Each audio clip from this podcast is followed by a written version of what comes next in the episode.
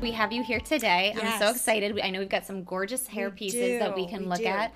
So, So- Mm-hmm. from to look at hair not from the eyes of a stylist, Right. But to look at hair from the eyes of an image consultant. Right. What can you tell us? So, what I will always say is be mindful that we are in 2019, about to go to 2020. So, all the hairstyles that are big or that were bigger for us growing up in the 80s, the 90s, you don't need to go that big because a lot of misconceptions that I've been hearing is that the bigger the hair, it's going to reduce my body shape. Really? That is the very opposite of what you're accomplishing. I- Everything is big. and yeah, you I've don't never want thought to. that. Like I, I, think never the did too. bigger the hair, the bigger everything looks. Exactly. So if you are trying to lessen the shoulder width, you don't need to go bigger hair. You need to go more uh, neutral in your hair and not so high on the crown. It just it has to sit uh, as much as it can um, as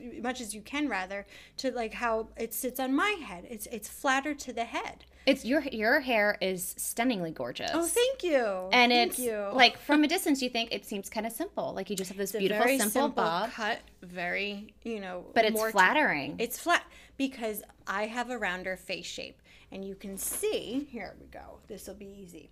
I have a rounder face shape, and because of that, I don't want any layers to hit at my jaw because my goal is to elongate my face shape okay.